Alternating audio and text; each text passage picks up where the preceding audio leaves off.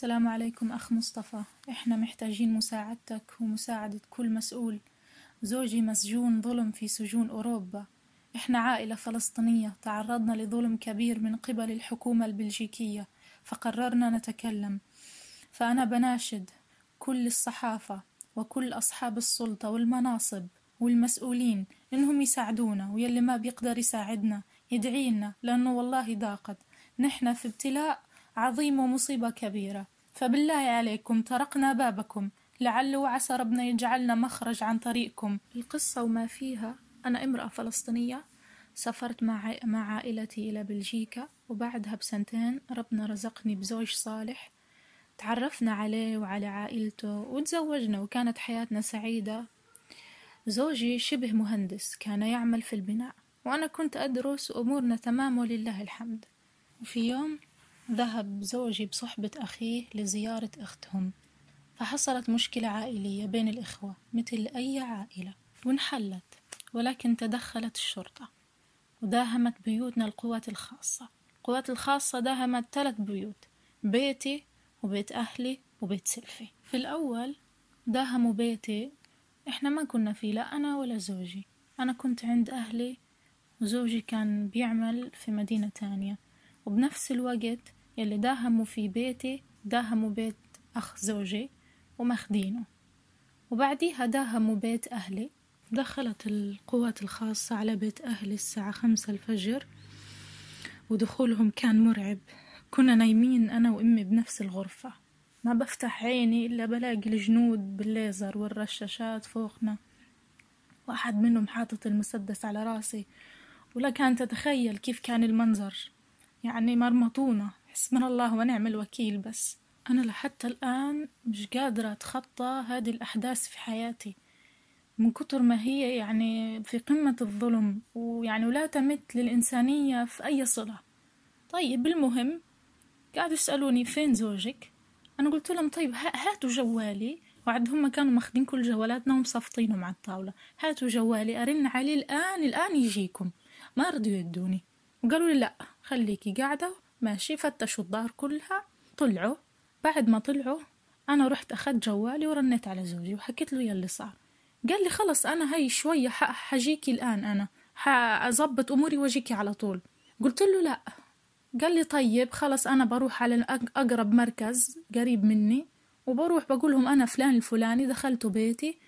وأنا عندي قصة يعني مع أختي عائلية يمكن علشانها شو بدكم؟ وأفهم وأفهم منهم الموضوع وأحل المشكلة. قلت له طيب طيب راح زوجي. ولكم تتخيلوا لما راح يعني راح لهم قال لهم أنا أنا الفلان الفلاني اللي أنتم بتدوروا عليه. قالوا له لا إحنا مشغولين تعال لنا بكرة. إحنا تو خلاص إحنا مشغولين تعال بكرة. فزوجي عاد قال خلص ما زال إنهم هم هيك. وأنا قلت لهم اسمي وضربوا على الكمبيوتر. فقال لي خلص هلقيت هم بما إنه مشكلة عائلية ببعتوا لي استدعاء. إحنا بنستنى الاستدعاء وبنروح لهم. قال لي أنا يومين حخلص أموري وأجيكي. في اليومين هدول داهم وراح بيت أهلي كمان مرة. وللمرة والمرة الثانية كانت أوحش من المرة الأولى. حسبنا الله ونعم الوكيل في اللي صار فينا. ما بدي أدخل بتفاصيل لأنه المواقف اللي تعرضنا لها مواقف صعبة. يعني والله وتقهر كمان. المهم فتشوا بيتنا. ما لاقوا زوجي أخذوني أنا مثل عصابة الكوكايين. ما بيلاقوا الشخص يلي بدهم إياه بياخدوا زوجته. المهم كلبشوني قعدوا يفتشوني ويشدوا فيا يمين شمال وأنا أقول لهم والله يا والله يا أخو ما معي حاجة والله ما معي حاجة. بس مش عارفة عاد. المهم رحت المركز والكارثة تكمن لما رحت المركز. هناك أنا فهمت ليش هم دخلوا بيتنا وليش هيك عملوا.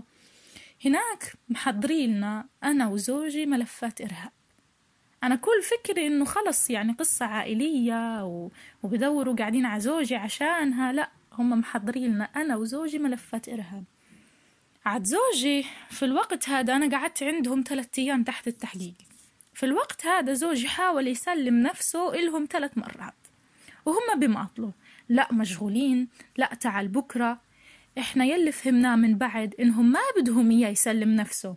هم حابين يدخلوه يهتكوا عرضه يزلوه يضربوه بعدين ياخدوه مزلول وعشان كمان ما ينحط في ملفه إنه هو سلم حاله لأنه عندهم الإرهابي ما بيسلم حاله.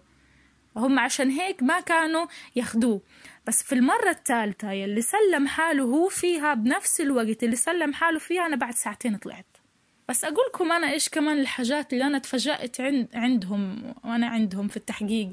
الأسئلة كانت يعني عبارة عن أسئلة دينية وشخصية يعني مش شحطيني من الساعة خمسة الصبح. الفجر شحت بهالصورة يعني والصورة الموحشة هذه عشان بس يسألوني آه، بتصلي؟ مين شيخك؟ لو قرأت القرآن تفهميه؟ لو طب إيش بتعمل في حياتك؟ طيب فين زوجك؟ بقول لهم زوجي سلم حاله لكم. لا زوجك هارب باعتقادهم زوجي هارب. بدهم خلص يثبتوا انه زوجي هارب. وأنا زوجي ثلاث ثلاث أيام اللي أنا كنت فيها عندهم سلم حاله ثلاث مرات. طيب من ضمن التحقيقات يلي صارت معايا عندهم آه، جابوا لي صور لأدوات لقوها في بيتنا أنا وزوجي. عد بحكم زوجي رجل بناء فبطبيعة الحال تلاقي عنده سلوك مواسير مية أسمنت بطارية آه، عيدان كبر عيدان كبريت.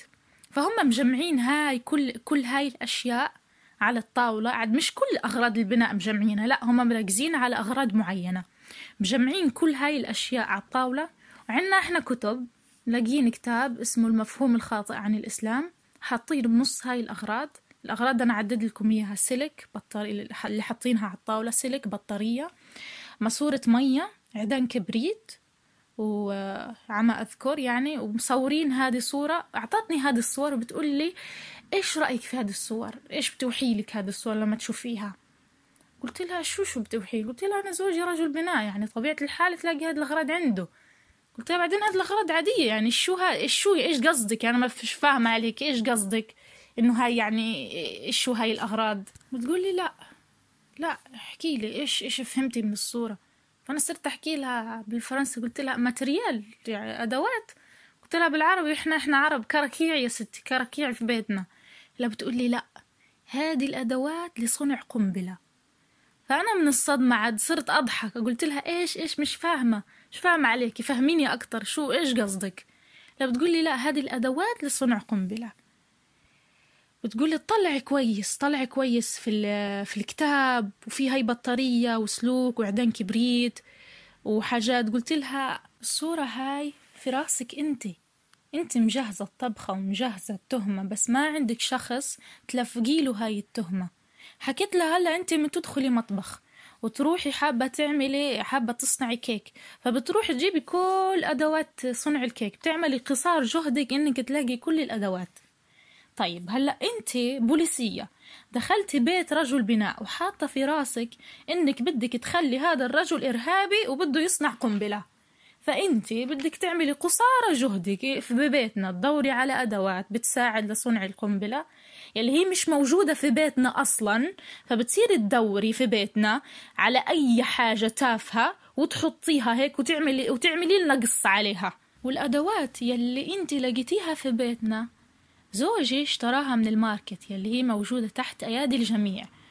وغير يا إخواني الأدوات ما تصادرت والله. هي موجودة لحتى الآن موجودة حتى أنا لميتها في أكياس لما نقلت من بيتي وموجودة. ما تصادرت.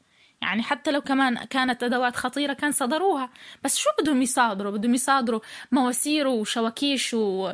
وعيدان كبريت وأسمنت. هذه هذه الحاجات موجودة في كل بيت. وكمان تحت أيادي الجميع في الماركت. حكيت لها هذه التهمة في راسك أنت بس مش ملاقية شخص الشخص المناسب اللي إيش؟ اللي تلفقي له إياها. وللأسف زوجي مش الشخص المناسب انك إنك تيجي تلفقي له هيك تهمة. لأنه لا في عنده الأدوات يلا صنع القنابل الموجودة عندنا أدوات عادية موجودة في كو عند كل الناس. تحكي لي لا بس إحنا بنعتقد إحنا بنعتقد إنه هذه الأدوات ممكن تصنع فيها قنبلة. تخيلوا يا إخواني إحنا بعتقد بظن. يعني انت انت جايبانة وعاملة لخة على ظن. طيب المهم استمر التحقيق لمدة ثلاث أي... ثلاث أيام. كل تحقيق بيكون حوالي 8 ساعات وأسئلة تافهة منها دينية وشخصية. في الثلاث أيام هدول زوجي برضو قلت لكم إنه كان يحاول يسلم نفسه. بس الحمد لله في, الت... في آخر مرة الثالثة أخدوه وفي وقتها أنا طلعت. ومن هنا بدأت قضية زوجي كانت عام 2021 دخل زوجي السجن هو وأخوه وذاقوا فيها جميع أنواع الإهانة والذل لدرجة إنهم كانوا يجردوهم من ملابسهم ويضعوهم في غرفة اسمها الكشوت هذه الغرفة تتجرد من كل ملابسك فيها وبيكون الحمام بنص الغرفة ومليء بالقاذورات والفراش عبارة عن بطانية مليانة مية والأرض مية بدخلوك فيها عدة أيام إهانة هيك فيها لحد ما يصيبك هلوسة ولا يصيبك حاجة بعدين بيطلعوك. حسبنا الله ونعم الوكيل بس. حسبنا الله ونعم الوكيل. طيب مشيت القضية على على تحت بند. نظن نعتقد أنك يعني تريد صنع قنبلة مع هذه الأدوات. وبعدها عرضوا الأدوات. شوفوا شوفوا هنا. عرضوا الأدوات على جهة مختصة في المتفجرات الجهة هذه عمل طلعت تقرير وقالت فيه إنه هذه الأدوات ليست لصنع قنابل وإنها أدوات عادية موجودة في كل بيت. يعني إحنا إحنا معانا معانا تقرير البراءة. هينا هينا يا ربي معانا تقرير البراءة. يلا طلعوا اقتدعوا أبدا. لا إحنا ما زلنا نظن إحنا لا نؤمن في الدليل القاطع الملموس الحسي. لا إحنا نؤمن في ظننا. عندهم بند في القانون هنا في بلجيكا. بنؤمن إنه هذا الشخص إرهابي نظن نظن فيه بس ونعتقد خلص سيب الأدلة كل هذه لفها وحطها في صوت الزبالة. خلينا ماشيين على ظننا. ده صار معانا هذا أول دليل تقرير الجهة المختصة في المتفجرات. تمام. تاني دليل. فتشوا أسماء زوجي وأخ زوجي في كل الدول. ما لقوا إلهم أي أسماء يعني ملفهم أبيض. والحس عندهم حسن سير وسلوك كمان أبيض. ولا عمرهم دخلوا سجن ولا عمرهم عملوا مشكلة مع أي حدا دينية ولا عمره حرضوا كمان على العنف. وكمان تخيلوا طلعوا في مظاهرات آه، ضد العنف وضد الإرهاب هنا في بلجيكا وتصوروا. وطلعوا كمان في مظاهرات فلسطينية. يعني لهم سيرة طيبة. ما إلي يعني ما لهم دخل في التشدد والتطرف وال... والإرهاب والحاجات هذه كلها.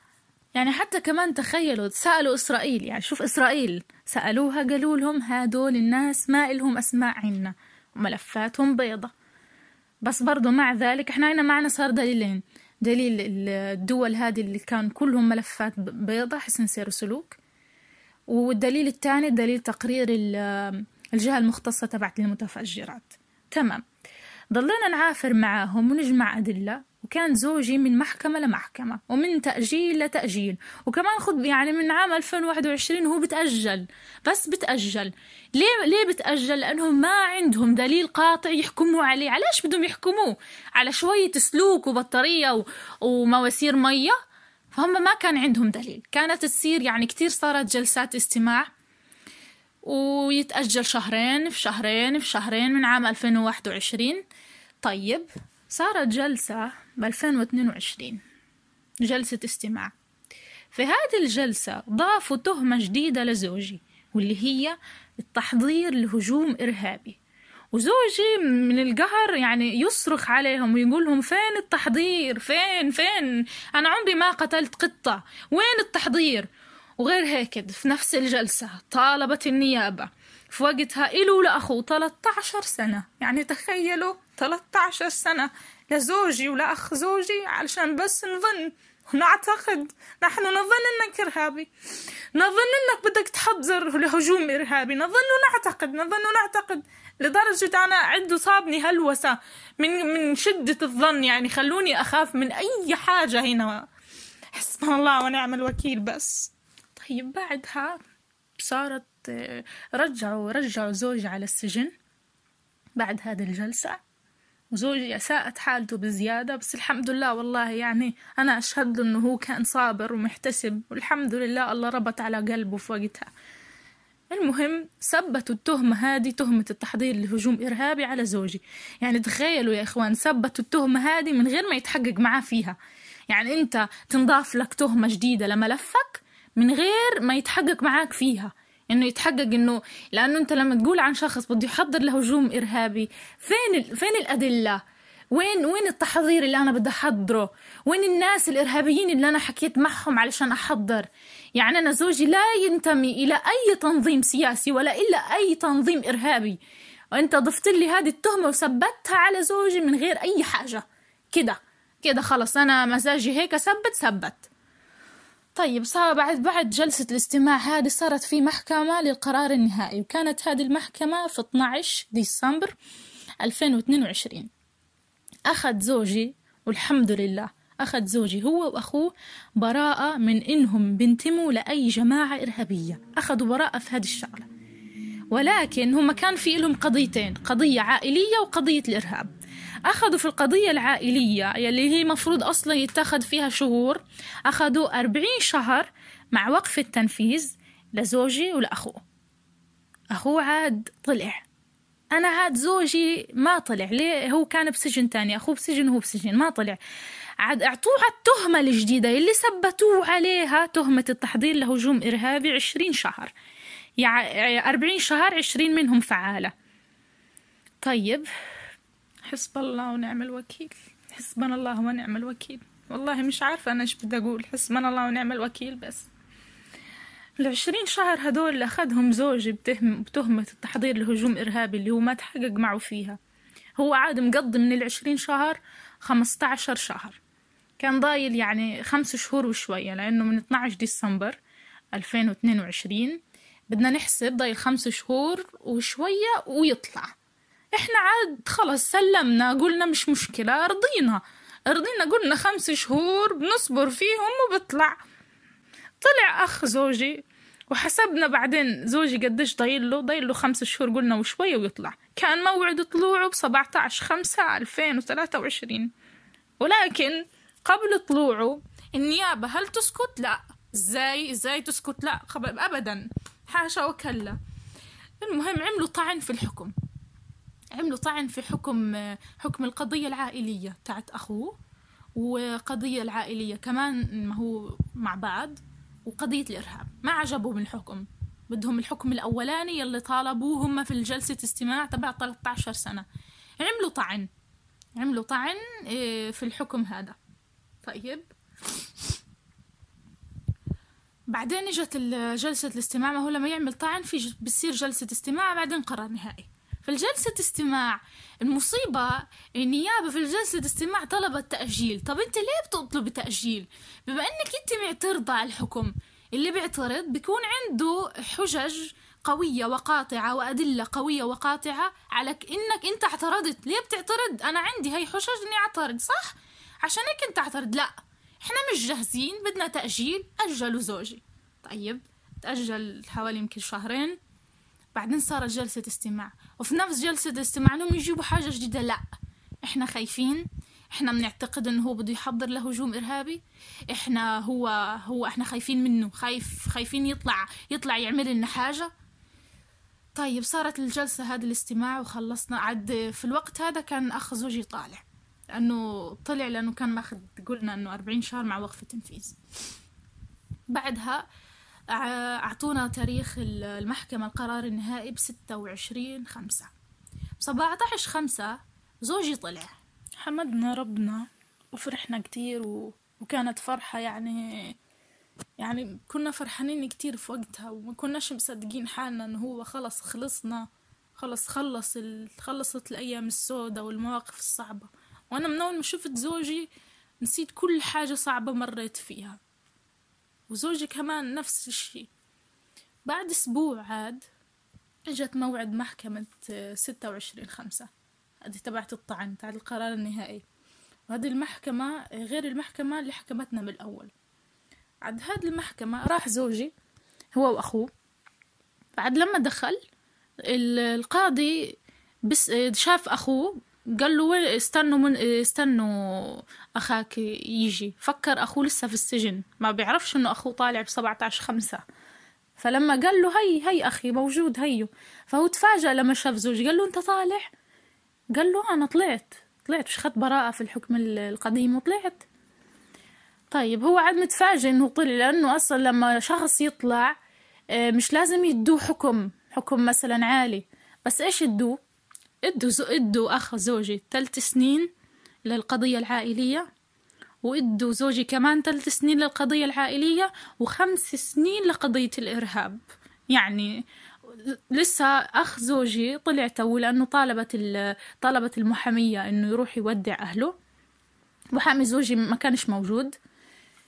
طيب المهم كلبشوا زوجي ثمان سنين أعطوه وكلبشوه وخدوه على السجن. الأحكام هذه اللي اتاخدت كلها ظلم يعني ثلاث سنين بالأساس ثلاث سنين ل...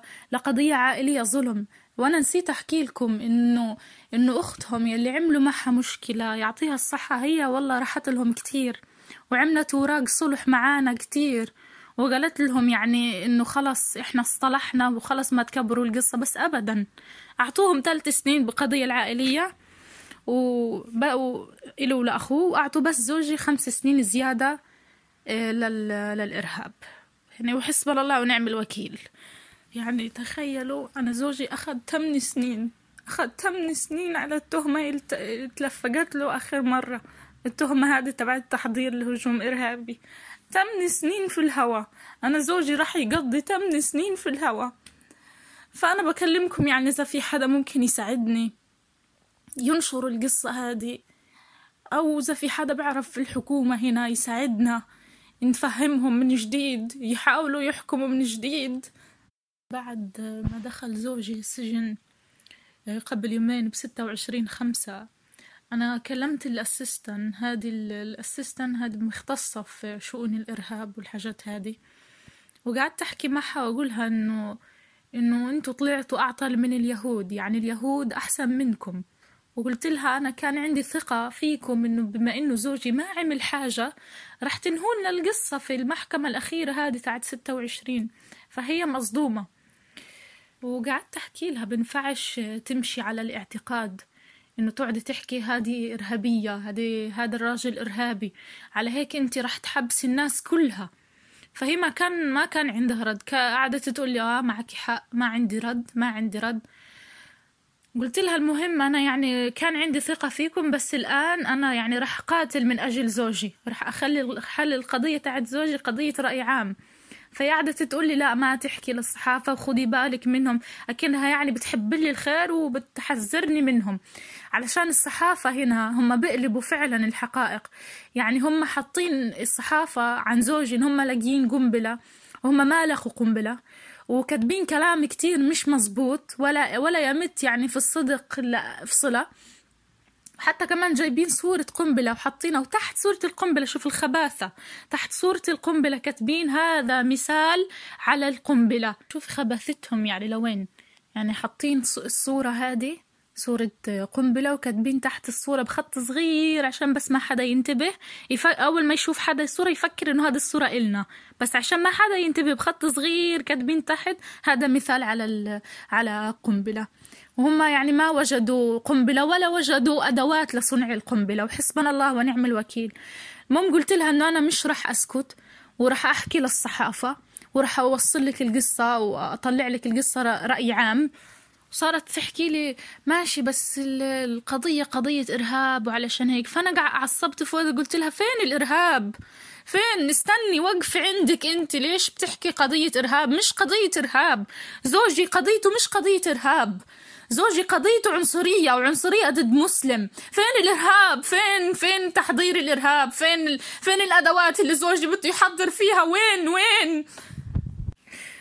لا إله إلا الله حسب الله ونعم الوكيل. وزوجي مفروض كمان في في القانون البلجيكي هو مفروض بما إنه انحكم هو برا وراح يعمل طعن المفروض إنه ما يدخل تاني. المفروض يضل لحد ما يصدر المح... جلسة الاستماع والقرار النهائي. المفروض يعني يكون يكون عندي. بس حسبنا الله ونعم الوكيل. يعني ما نقول إلا ما يرضي ربنا. الحمد لله على كل حال.